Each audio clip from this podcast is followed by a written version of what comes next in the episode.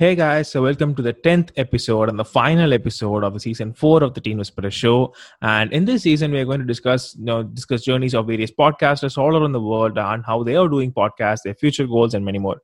In today's episode, I'm so happy to have someone who's actually the co-author of the book, The Business of Podcasting. I mean, like, he's actually an award-winning professional podcast producer. I mean, like this guy has written a book of podcasting, and I'm really glad that I'm you know able to get him on my show.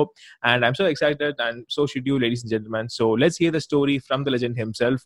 Let's welcome Mr. Steve Lubetkin to the show. Um, Mr. Steve, welcome to the show. And I know you do a lot more than what I actually said in the intro. So uh, please tell a little bit about yourself and your podcasting career so far.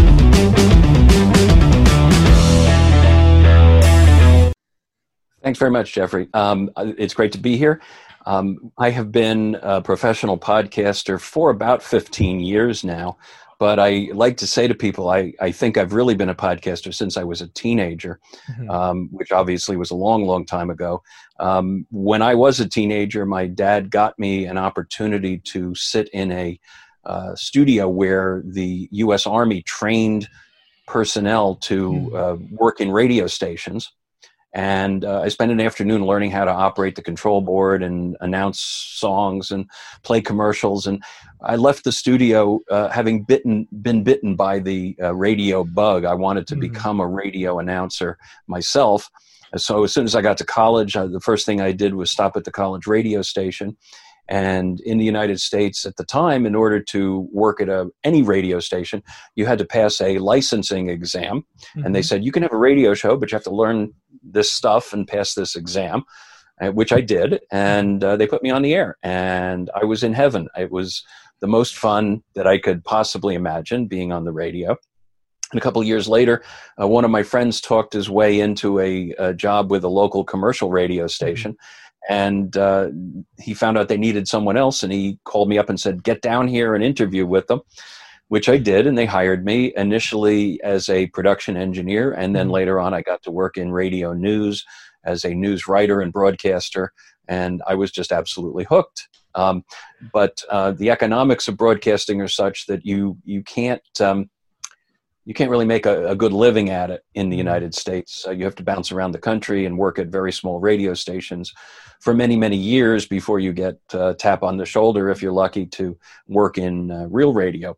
But uh, but going back to the comment about uh, being a podcaster since I was a teenager, I left that initial uh, radio training studio and went mm-hmm. home and made a pretend studio in my parents' basement and started producing recorded radio shows that I could play back and listen to. Mm-hmm. Um, and you know we had no way to distribute them at the time there was no internet there were no podcasts uh, as we know them today yeah. uh, so it was just for my own pleasure and then it was later on uh, when i was leaving the corporate world after mm-hmm. spending about 30 years in corporate public relations that um, the social media as we now know it mm-hmm. it was mm-hmm. then called new media only 15 years ago and uh, my wife heard a radio feature about podcasting, this new mm-hmm. thing, and said, with your radio background, you should be really looking at this. Wow. Uh, and so I did, and I said, this is this is a great opportunity to use this channel for companies that want to communicate with their audiences better, mm-hmm. but it has to sound a lot more professional than what I'm hearing from the early uh, podcasters who are mostly hobbyists and enthusiasts. Mm-hmm. So um, I had to retrain myself because I, I learned radio in an analog world where we mm-hmm. recorded sound on magnetic tape yeah. and editing was done with a razor blade and a grease pencil to mark the tape. Um, we don't do that anymore. Obviously, it's all digital, and I had to learn how to use those digital tools. Um, and then uh, to gather the equipment that I would need to mm-hmm. produce podcasts. And so around 2005, I started producing uh, the first corporate podcasts mm-hmm. that um, people were interested in. We did some banks and some insurance companies, and then we mm-hmm. branched out and did some trade associations and professional organizations. Mm-hmm. It wasn't very long after that that people started asking for video. And so mm-hmm. I had to gear up for video and start producing video podcasts as well as audio podcasts. And we've been doing that, as I say, for about 15 years now. So it's been a lot of fun and uh, we've learned a lot of stuff along the way. Wow, wow, wow. That's totally awesome. But you know, two things from what you said is actually kind of really intricate this thought that uh, what made you actually going through this 15 years? I mean, like, didn't you ever get a block like this is enough? Like, I don't know, I, I am not actually into this anymore. Did you actually get that block ever?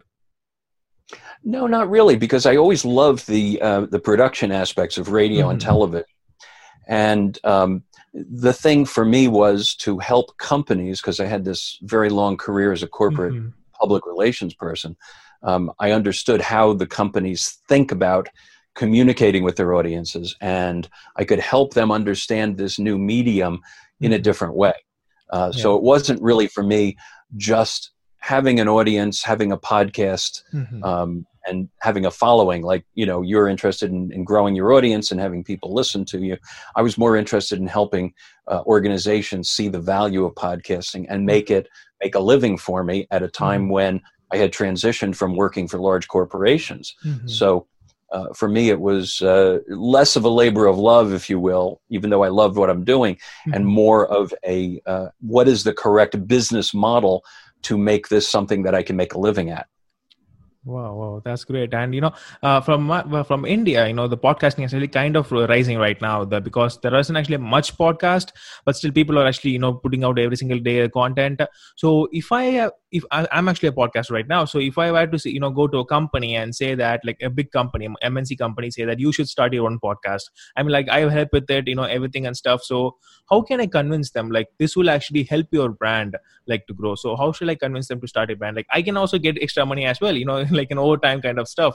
So how how do I actually do that? Any suggestions on that? So, you know, I think the thing for companies is that podcasting can be seen as another channel, mm-hmm. another way to reach out to people who are interested in the products and services that they offer. Mm-hmm. Um, so, for a company, uh, for example, that's selling to other businesses, mm-hmm. um, this can be a really effective way of educating people about complex business issues by allowing them to hear the voices or see the faces of people who are experts in that field. Mm-hmm. So, one example that uh, we mention in the book is a, a, company that I was podcasting for for a number of years. One of my first uh, clients in the insurance industry. Uh, they sell complex insurance products. It's not your typical life insurance or health insurance. It was complex business insurance for mm-hmm. companies with unusual risks. So, for mm-hmm. example, they might sell insurance to cover companies with environmental liabilities mm-hmm. or companies. Um, oddly enough, one of the, the policies they sold was uh, for kidnap and extortion risks, where mm-hmm. uh, employees are traveling in countries where there's a potential for them to be kidnapped for ransom. Um, so those are unusual risks. It's yeah. not the kind of insurance that people typically buy, you know, for their own personal use.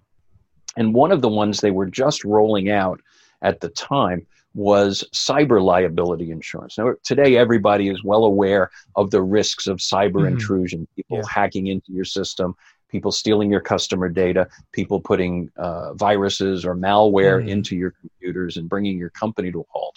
Back then, this was a very new field. And uh, the idea of buying insurance to cover the various aspects of this risk was new to people. So, what the company did was con- commission a series of podcasts about what cyber liability is, what are the exposures, what are the mm-hmm. things you have to think about. So it was more of an educational program rather than a commercial trying to say we have the best claims, we have friendly agents, uh, we have low policy premiums. It wasn't like that. It was mm-hmm. uh, educational conversations with the experts on cyber liability. What should I do to protect my business from cyber risk? Uh, how can I train my employees? All those things. And what it allowed them to do was avoid having individual conversations with people interested in that policy mm-hmm. instead of getting on the phone and repeating the same half hour message over and over. The the people selling the cyber liability policy could say look here's a link you can go to on our website. You can mm-hmm. download a paper a white paper about cyber liability and read that or you can listen to our experts talk about it. Here's a podcast. And what it allowed them to do was have 13,000 or more downloads of that podcast, wow. um, which is a significant chunk of that executive's mm-hmm. time. If you think about him having 13,000 individual phone calls of yeah. half an hour each, saying the same thing over and over again. Um, and what it did for the company was it made it uh, easier for them to talk to those listeners after Mhm. they listened to the podcast because they were better educated about what they needed to know. And then when they contacted the company again, they said, okay, we understand the risks now. We're ready to get on the phone with you and actually talk about buying the service. So, from a, a sales and marketing standpoint, and for, for all companies, this is really Mhm. true. Podcasting shouldn't be just because it's nice to do, it should have some impact Mhm. on changing the behavior of the target audience and whether it's consumers or customers business customers that you want to think about buying your products or services or if it's an audience for say a, a trade organization that wants to promote action on on uh, public policies or things like that it should have some impact. And that's what we found was particularly effective for the podcast that we've been producing Yeah, exactly. And you know, it's actually kind of cost effective as well as what you're saying. I mean, like if you start a YouTube channel, I mean, like the gear that we have to use, the quality that we have to produce is kind of enormous. But most of the times, the podcasters, like I think sometimes because when they are going out hearing in a car or anything like that, you know, the quality that they're expecting is kind of really something that's different from what they're doing so far. I mean, like I was listening to the show of Tim Ferriss with Hugh Jackman, you know, one day. I mean, like, uh, I mean, like people who would listen to Hugh Jackman, I mean, no matter what his audio quality is, but still, I think you know the like the contest actually kind of differs when it comes to that. And uh, yeah, I totally agree on your point. And uh, you actually written a book, I guess you know the like I said, the business of podcasting. But before going into the book, like you know tips and tricks and everything, what is actually your uh, say you know when it comes to what it takes to write a book? I mean, like what it takes, like the strength, the mind, what it takes to write a book. It's not easy because I always wanted to write a you know romantic novel, I always wanted to do that. I don't know, but I I, I never actually did that. So um, maybe I couldn't get the ideas right in my mind. So what's your thought? What it is? What does it take to write a book? Well, it was really interesting because um, the book is co-written with uh, Donna Papacosta, Mhm. who is a, a very well-known podcast producer and trainer in Toronto, Canada. And Donna and I had met first online through social media, Mhm. and then in 2007 we met at a conference. The, there was a new media expo in Mhm. California uh, that we both attended and spoke at. And uh, shortly after that, Donna contacted me and said, I have this idea for a book, and I really think we should write it together. Hmm. Because both of us had come to the same conclusion uh, after several years in podcasting. And, and that conclusion was that many people get into podcasting, uh, as, as I said before, as a passion. Yeah. Right, you you just love doing it and talking to an audience and building that connection with people. Uh, but some people, uh, an increasing number of people, let's say, are getting into it with the hopes of making some money from it. Mhm. And there are several different models that people explore in terms of how they're going to make money from podcasting. So the first model that people explore is the sponsorship model. They think if I do a really great radio show, sponsors will want to buy commercial time on my podcast. Mhm. And what you find out fairly quickly is that doesn't work for most podcasts because most podcasts don't have the number of downloads that Mhm. advertisers are really looking for. Yeah. In the United States, and I think it's true in most of the world, um, advertisers buy commercial time on what's known as the CPM model, which is Mhm. a model based on thousands of uh, views of a video Mhm. or thousands of downloads of a podcast. And what they really mean is they want tens of thousands of views or more. And most podcasts don't get to that level. Yeah. So it's very hard for the advertisers and the people who buy the the space, the advertising time, to justify those podcasts. They're just the audiences are just too small.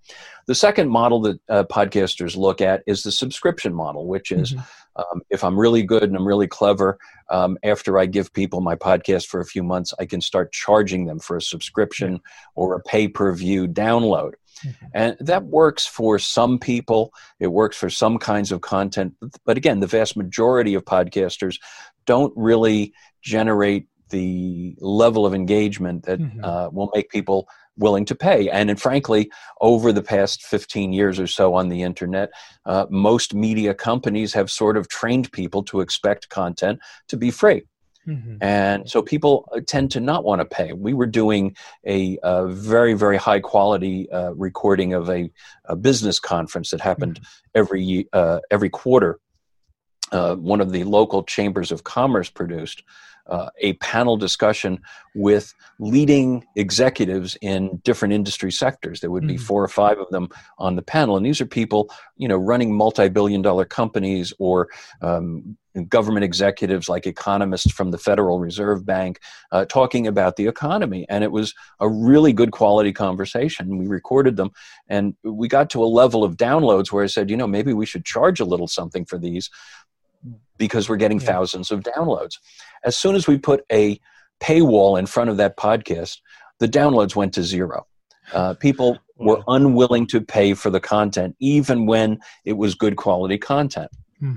And so we found in, in a number of different ways we've tried it that that model didn't work for what we were doing, and it tends to not work for most podcasters either.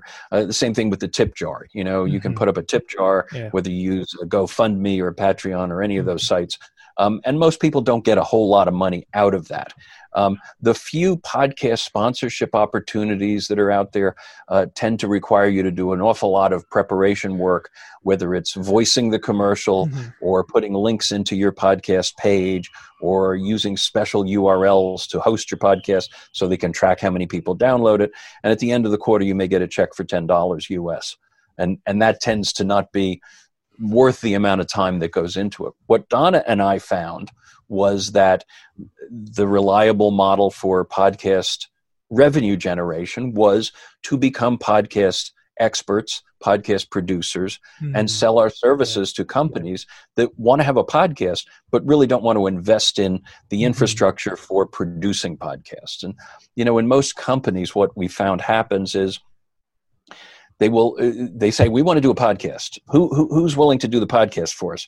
And uh, someone raises their hand, and oddly enough, it's typically not the people in the communications department. It's not Mhm. the public relations people. It's usually the uh, information technology people Yeah. because they like to work with gadgets, they like to work with mm-hmm. it. And for some reason, podcasting and videos have become associated with the website. It, it's Yeah. an internet activity, it's not a communications activity. So they'll put their hand up and say, I'll do it. They get the budget money, they go out and buy some really nice equipment because companies will spend the money for nice equipment.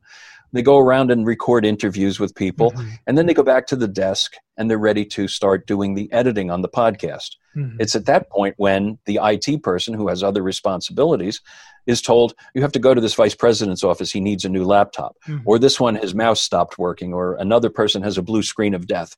And the podcast goes into a drawer and it's quickly forgotten because it's not their primary duty. Mhm. And so, what we provide is um, a turnkey opportunity for people to say, here's what we want to do. Here are the people who are going to be on it. Produce a podcast for us. Give us something to listen to. We'll give you edits. You do the edits and turn it around to us again, and we'll have a podcast. And that's really been the most successful way for companies to get into podcasting. But it provides an opportunity for folks like me and Donna and others to be the producer and to uh, make money for uh, selling our services Mhm. to the companies. And that's that was the genesis of the book because Donna and I were both finding the same thing, and that was occasionally we would get double booked. We'd have a client who would say, "I need you to be over here at ten Mhm. o'clock on Thursday." And then I'd get a call from another client that says, I need you to be over here at 10 o'clock on Thursday. And I can't be in two places at once. How do I do that?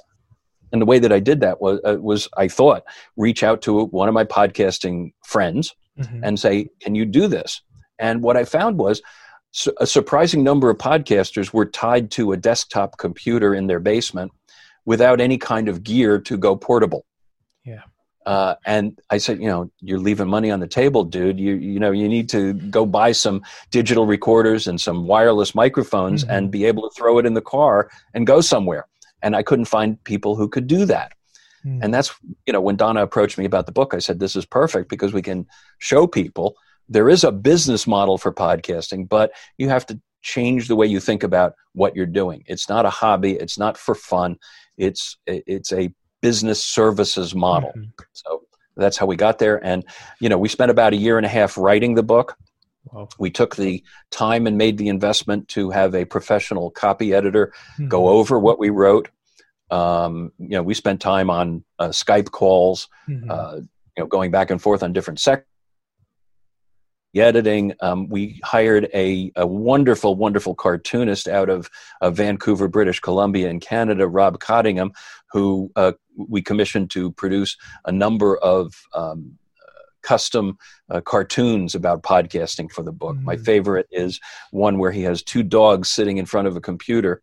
It's a uh, play on the famous New Yorker cartoon uh, where the dog says to the other dog on the internet, "No one knows you're a dog."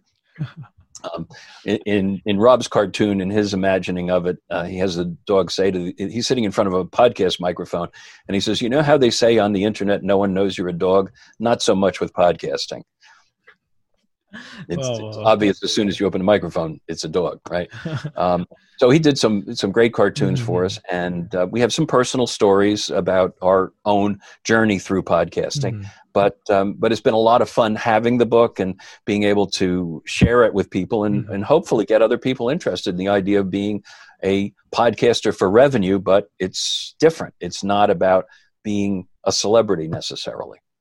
Yeah, yeah, right. And you know, interestingly, I actually kind of implemented what you're saying. You know, uh, like giving podcasting as a service. So actually, I have a client. I do video editing and audio editing. You know, mostly like uh, you know professional editing and stuff. So one of my clients who actually you know produ- uh, produces video for uh, and gives me for editing like on Instagram and Facebook and stuff. He actually asked me, you know, I'm going to start a podcast. Just tell me what to do.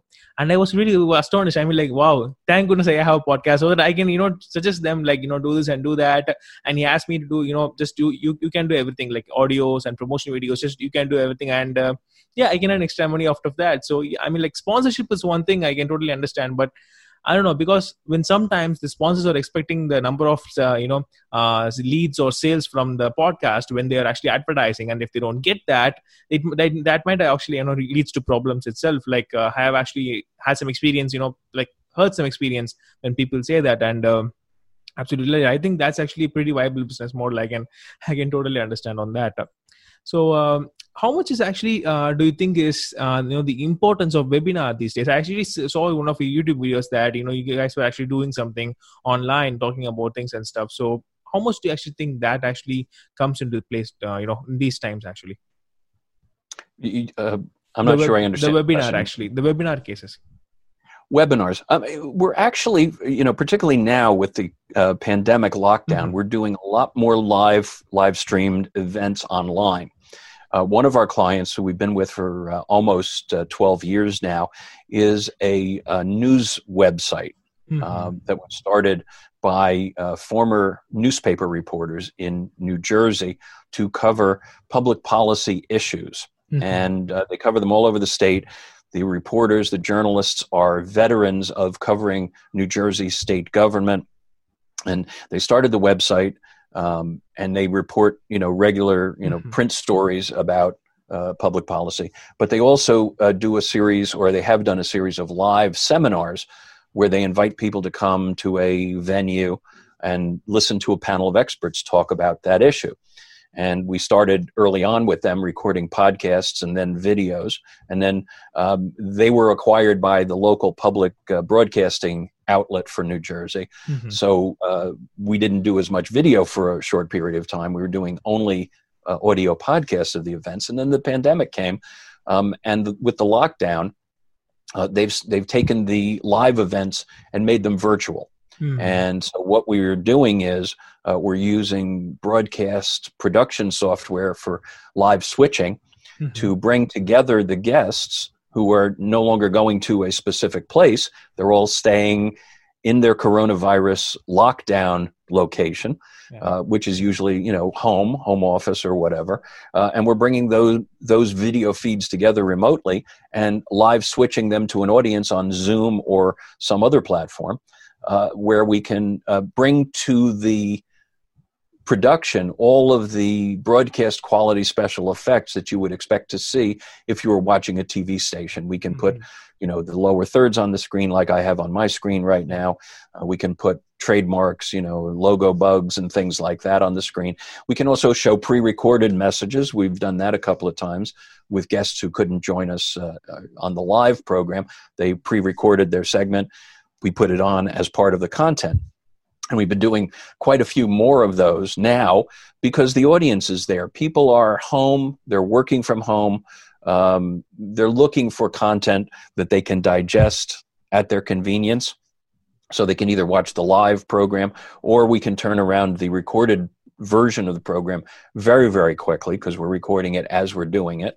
Um, and because we're recording the live switched program, we don't have to do a lot of post production to it. We do a couple of tweaks to chop out the beginning of it where we tell everybody to be quiet. Um, we cut out the ending where people say, you know, they're taking off their microphones, but they don't realize they're still live. That sort of stuff, um, and we make it into a uh, a polished, finished recording, and people can listen to that or watch that at their convenience. So uh, there's a lot of opportunities. People tend to do webinars, I think, badly because I think they rely way too much on uh, PowerPoint slides as they do yeah. in live seminar settings. Um, the slides should not be the focal point. The focal point should be the subject matter expertise of the speaker mm-hmm. and the speaker's personality. Let the speaker get out in front and and let people see who the person is. I think that drives the comfort level of an audience more than mm-hmm. having the person read the slides to them. Yeah, and actually, I really wish people would agree more onto that because you know, whenever I'm taking seminar, people always consider more on the slide. That's one of the reasons why I will just put a white slide and you know a black text, like just uh, you know, one or two points because I just want people to see me rather than you know seeing the slides. I don't know why people are more interested in the you know the slides. I mean, like yeah, it's kind of colorful and everything and stuff, but I think the you know the speaker always matters. And yeah, and uh, just want to clarify, you were actually born in 1957, if I'm right. I was, yes. Awesome. Uh, so, what's your viewpoint on viewing like podcasting when you are starting out until now. I mean like that should be a, you know a paradigm shift like somewhat around that that should be like a shift in the people's minds of about podcasting and everything. Because you know if i ask you what's your thought about millennials obviously some people would say there's of much of change. That's what uh, people were in the you know before days. And now i mean like what's your thought on podcasting? And if you want to say about millennials also you can also say that. I'm actually one of them so I would be pretty interested to hear about that as well I love I love millennials. Um, mm-hmm. I have two in my family. Um, I have two daughters who are in their 30s, and uh, you know I I have always been an early adopter of technologies. Mm-hmm. Um, when I worked in radio back in the 1970s, mm-hmm. um, you know, as a boomer, you know, the typical stereotype about the boomers is we don't understand technology and we don't get it. Uh. But I, I, disagree with that notion. Mm-hmm. Um, and so when I was working in radio, I was also writing for um, a newspaper, and the mm-hmm. newspaper owned the radio station I worked for.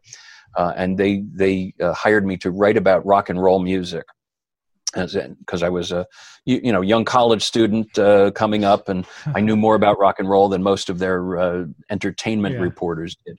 Uh, so they got me writing about local bands, and as luck would have it, in 1977, uh, one of the most famous of the uh, Woodstock era large outdoor uh, concerts took place.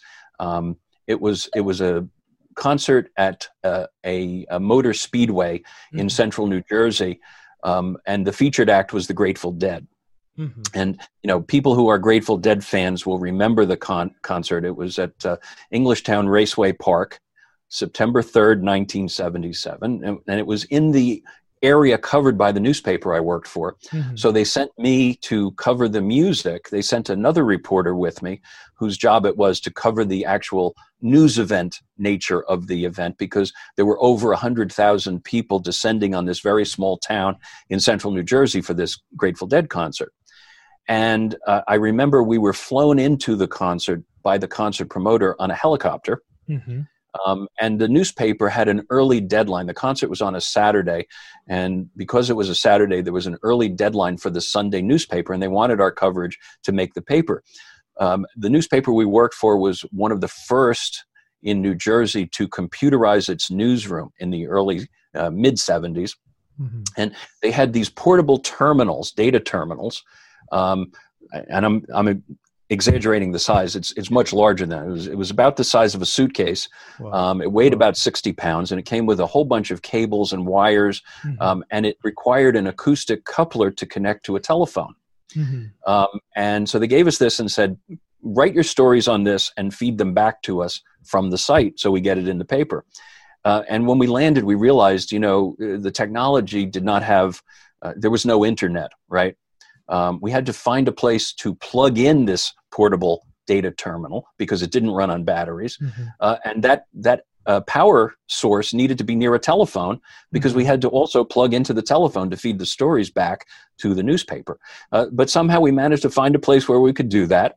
And as far as I can tell, it was the first rock and roll concert in history that was covered using a portable computer. And we were the ones who did it. Um, Wow. You flash forward about 11 years, I was working for a technology company. Mhm. This is 1988. Um, and I went to a conference in uh, Santa Cruz, California, where I met someone who wrote for a uh, computer trade publication. He gave me his business card, and he had his email address on the business card. And I thought, wow, that is really cool. Yeah. And I came back home from the conference and I uh, ordered new business cards with an email address on them. Mhm. So um, I tell people, you know, I was using a portable computer at a rock concert in 77, and I've had an email address on my business card since 1988. Um, I think I have a little something going on about technology. Um, I'm not afraid of it. I, I want to learn how to use it. I want to learn new stuff. And, uh, you know, this journey into podcasting has been a perfect way to leverage the skills that I learned Mhm. along the way, but also to transform them and use them in new and different ways. So, um, and I think the millennials do a great job of that. Um, Mhm. I've gone, you know, when I first went out on my own uh, 15 years ago, I started going to networking events. And a lot of the networking events had people my age who had suddenly found themselves without a corporate job and didn't know Mhm. what to do. Um, and also at these things were some of the millennials um, who were like, you know, hanging out and building websites and building companies themselves. And I learned fairly quickly that I would learn a lot more at those events if I went over to the side of the room where the people with the piercings and tattoos were, uh, than if I stayed on the side of the room where the people wearing suits. Yeah. Yeah, yeah, and you know it's kind of because millennials actually more judged on their you know appearance as as I have seen like uh, more on these uh, today's because sometimes you can be a jock and also be you know a nerd as well. I mean like this is kind of dialogue actually I heard in a in a, in a, in a series in a web series you know English web series. So wow, I think I can't believe you actually have these kinds of thoughts on millennials. I actually really wanted what it was, and it was very really really amazing. Thanks so much for that. I, I'm like. I have a lot of fun with them. I, I enjoy learning from millennials. Mhm. Um, I do not disrespect them, I hope, in any way. Um, but I also, you know, would like to be respected as well. You know that Yeah, uh. I'm, I'm willing to learn, and uh, you know, I'm not I'm not dead yet, as they say. oh, that's an awesome one. So, just one question, you know, out of the context is that uh, is actually morning or evening there? You know, what's your time? Um, it is a little bit after noon. It's around the lunch hour here. Awesome, welcome. So, who was the last person that you actually made smile today? Say that again. Who was The the, last last person that you actually made smile? I, I'm not sure I understand. I'm Uh, sorry. made smile, a laugh. oh, made smile. Made Ah. smile. Oh, it would be my wife. Absolutely. Yeah. Wow. We, we, you know, my wife and I are. Uh, my wife is retired, Mhm. um, and we are, you know, obviously not quarantined, but we are, you know, staying home to protect ourselves. And um, you know, we just we we have a lot of fun. We um, we have two cats that we enjoy, Mhm. and uh, we watch. We were watching some funny videos this morning, and we just had a, a real good time uh, laughing at the funny videos. So. Oh, great. And you know, just one curious thought actually came to your mind right after said that. You said your wife only said, you know, that uh, she heard somewhere in social media about like podcasting, and she told you, and you you should do that. So I mean, like this COVID situation actually has raised like t- you know ten times more the divorce cases. As far as I've studied, what is that? You know, because everyone is at home and they're fighting and everything and stuff. So, do you have any suggestions for those couples that actually working you know work at home and everything as well you know just to maintain that relationship any advice on that uh, you know, uh, you, you you have to have a sense of humor, and you have to have a sense of you know we're we're in this together, and we're we have to do Mhm. the right thing for ourselves. Um, you know, I I tell people uh, now as I look back, I've been preparing for something like this without even realizing it for 15 years when I first started working at home, and I think a lot of people are discovering this Mhm. as they work at home for the first time because of the pandemic. Um, there are a lot of things you need to set up to get your house working, in the proper way. There are a lot of tools that you uh, take for granted in the office that you don't have at home. Uh, starting with a you know a, an ergonomic chair that you yeah. sit in that you're comfortable in for hours at a time. Uh, for me, it was you know equipping a home office with the uh, office equipment I needed. Uh, mm-hmm. To get things done, and when I first started, it was things as ridiculous as having a fax machine. Um, you know, nobody would have a fax machine today or, or think yeah. about that as being important. Mm-hmm. Um, but then it was, you know, uh, things like getting a three hole punch. I mean, you know, to punch papers and put them in a binder. Um, you, you might take that for granted at the office or binding mm-hmm. equipment or um, in my case it was buying the the right kinds of audio and video equipment mm-hmm. to serve my needs and i'm you know still buying stuff um, because my uh, video production has moved from you know three cameras in a large studio to me sitting in front of a webcam um, mm-hmm. um, i needed to buy a, a, a, gooseneck stand to put the webcam on so that yeah. i could talk to you today um, you know things like that repositioning the the video lights in my studio mm-hmm. so that they're pointing into my master control room instead of into my interview studio and then making it easier to use them. So um, I bought myself a couple of uh, wireless remotes to turn the lights mm-hmm. on and off. Uh, you know, things that you wouldn't think about until you actually find the need for them. Uh, so it's that kind of thing. But in terms of the personal relationships, you have to spend some time together. Um, I'm fortunate that uh, the the flow of my work, I'm usually able to stop working around mm-hmm. 5 or 5.30 and then we have dinner and we take turns cooking because we're not going out obviously like we mm-hmm. used to yeah. to get uh, restaurant meals although you know a couple of times a week we will go out for takeout food from the restaurants that we like and we care about and we want to keep in business mm-hmm. uh, so we support them by buying you know a meal and bringing it home uh, but we generally i go to the grocery store once a week buy everything we need and uh, we take turns cooking and so that's been a lot of fun you know getting myself back into the kitchen yeah. um, you know you just have to be imaginative and creative and just try to you know not be totally stressed about everything mm-hmm. that's going on right now Wow, wow, great. You know, you may actually wonder like why I asked the question. Is this it's just that, you know, this is actually a business podcast and why you're asking personal relationship question. You may have thought about that. But the thing is that my actually kind of like how to say um, the ultimatum what i always thought is that whatever money you earn whatever do you do in life if you don't have a family to you know to, you can crawl back into you know when you're sad or when you're happy then ultimately you're doomed. Sometimes you may actually feel like that right? When you don't have someone to express your feelings then I don't know because I'm actually you know 22 right now and uh, I'm actually gone through a lot like you know college romance everything and stuff and that actually taught me something like if you have someone to crawl back to and you know without judgment obviously it will help you in a lot of ways so yeah that's one of the reasons why I asked. It's very true and and family is so important at a time like this. Yeah. Um, you know, no one, no one is ever going to say uh, as their last words, "I wish I spent more time at the office." Um, that's just such a true statement. And if you find something that you can be passionate about and make some money at, like, mm-hmm. you know, I've been fortunate to be able to make money doing podcasting, and mm-hmm. I love coming into the office every day, even though the office is right downstairs in my house. Uh, but you know, the more important thing is to be able to disconnect and say, "Okay, I'm done for the day," mm-hmm. um, and then spend some time relaxing and enjoying life. Yeah, yeah, totally agree on that. Wow. Okay. Uh, so let's actually move on to the rapid fire question. So there are actually six, six questions. It's kind of relating to podcasting and uh, kind of life and funny stuff. So just to you know mix it up a little bit. So you can ask in a line or two. That's totally you know uh, formidable for that. So I'll start. So the first is, uh, what do you actually like about podcast? Well, I like that it, it allows me to, uh, you know, continue to uh, improve mm-hmm. my radio and video production skills. Um, I'm always learning new things and new techniques and how to do stuff. Mm-hmm. Um, I, have been lucky to reconnect the fellow who got me into commercial radio back in the 1970s. Um, about four years ago, five years ago, we reconnected.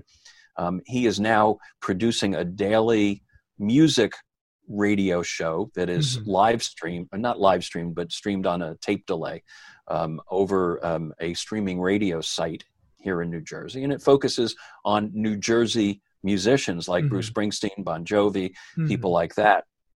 And he contacted me when he was preparing to do the show and said, I want to do it like an old time radio show, and I would like to have an hourly newscast. And would you be mm-hmm. my newscaster?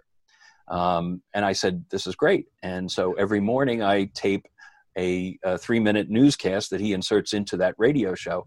Um, and so I get the kick of hearing myself on the radio again um, which is you know it's a lot of fun and i get to uh, interview some cool people i've interviewed some uh, you know former governors of new jersey and mm-hmm. real you know existing governors um, we, we've gone out when when it was possible to do so we've gone mm-hmm. out to news events and recorded audio or video for those news events and put it into the newscast so you know that's a, a you know it's just a lot of fun to be able to be doing radio and tv uh-huh. without having to deal with all of the um, stresses that come with the commercial broadcasting world.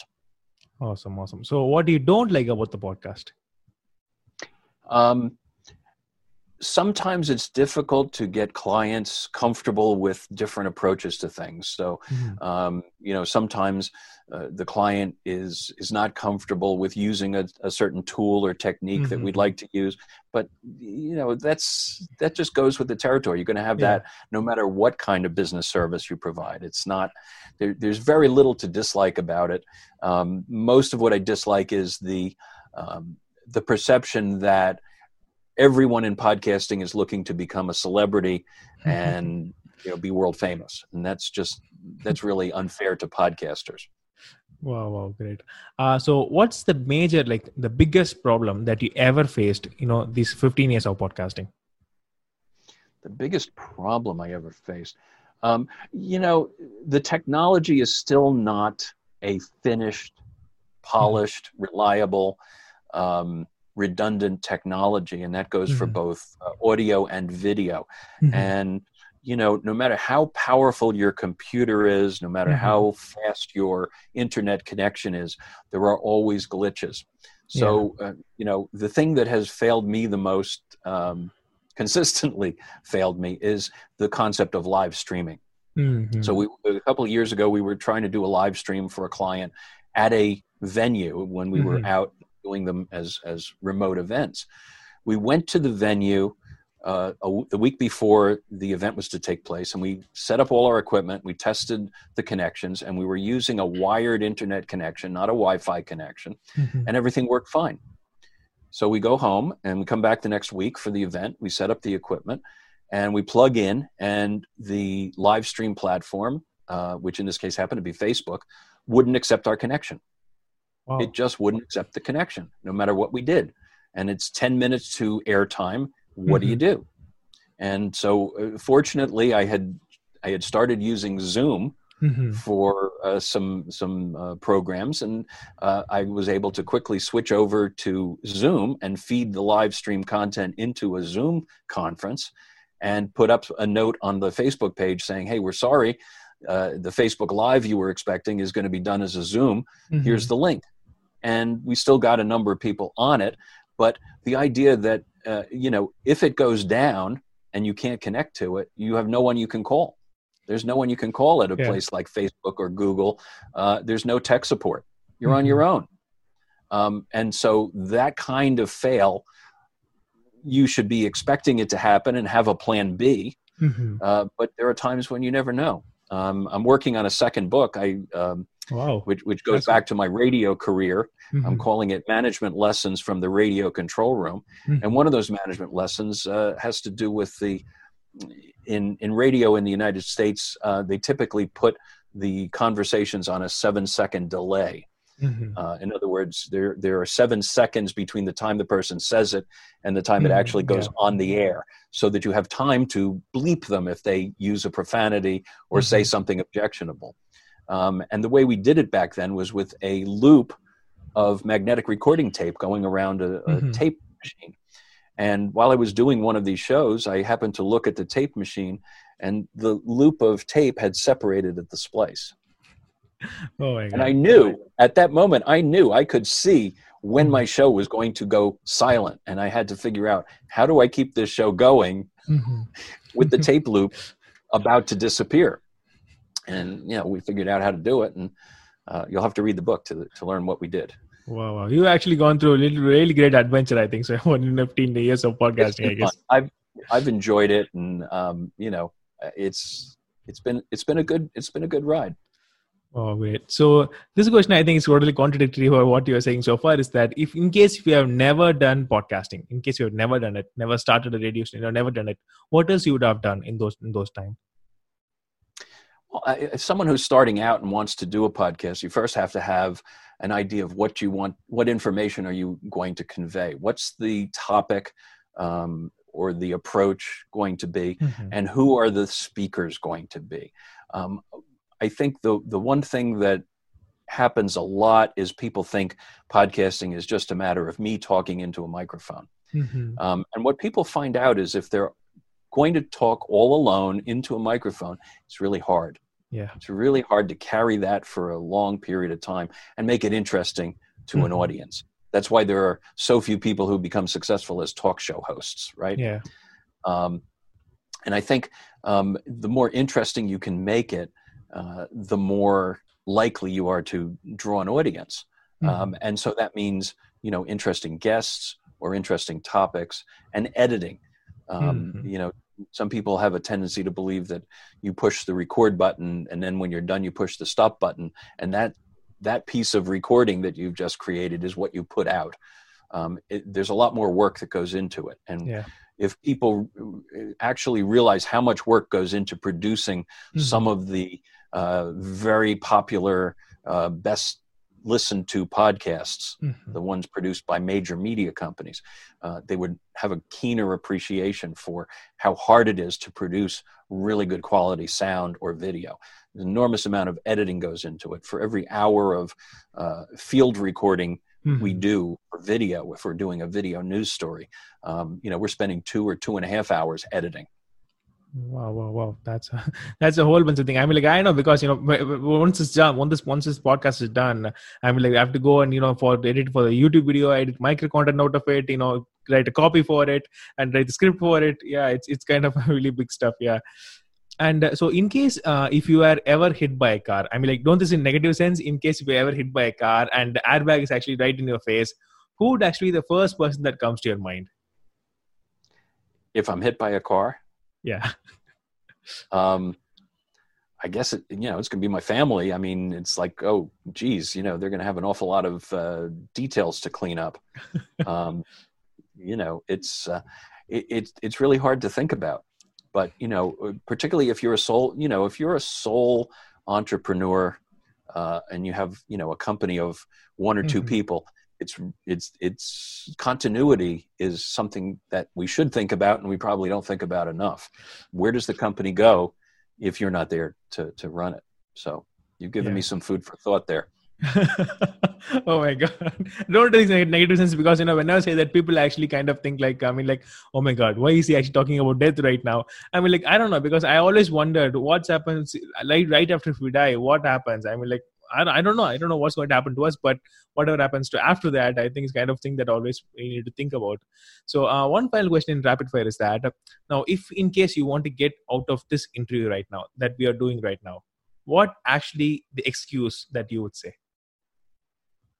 If I wanted to get out of it, yeah, um, I would probably say, listen, I have to run. Um, you know, I have a podcasting client who has a, needs an emergency podcast Wow, that's actually a decent one because one of the guy actually interviewed, he said, I have diarrhea and I would just have to go to that. he actually kind of said that.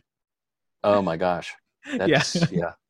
yeah. because you know, I, he, I, I, would I would find a different excuse than that. I think. yeah, he's actually a stand-up comedian, so maybe he you know said it in a uh, funny sort of way. But yeah, I think that's actually I'm kind of collecting you know, data for that just in case if someone says anything like I just need to get get a guess out of that. Yeah if I had prepared in advance, I probably would have created a video of myself getting hit by a bus and played that for. I said, "I'm sorry, I, I can't do this podcast now. I'm getting hit by a bus."